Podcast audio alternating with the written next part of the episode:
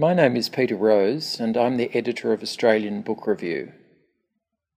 States of Poetry is a national project funded by Copyright Agency's Cultural Fund. These are the first federally arranged poetry anthologies published in this country. Each state selection has been edited by a senior poet who has chosen six local poets. The state anthologies appear on our website with introductions from the state editors and other materials.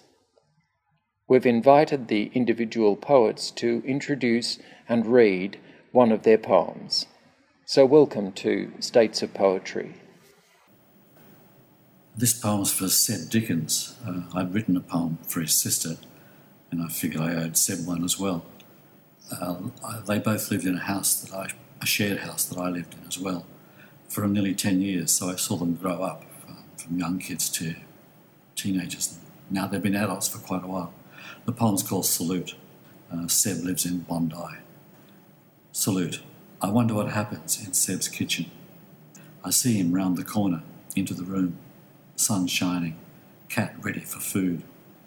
A grin that is mixed of resignation and amusement, eyes alight for the opportunity each day brings. I always liked the way he understood things, things I've never understood, as an open secret, knowledge with which he nudged me forward. He faces, I guess, a beach view, opens orange juice, or sets coffee up. Hits the surf? He might. I never did. In fact, Seb's gaze said, Hi, I'm me, you're you. I know what I'm going to do for the day. What about you?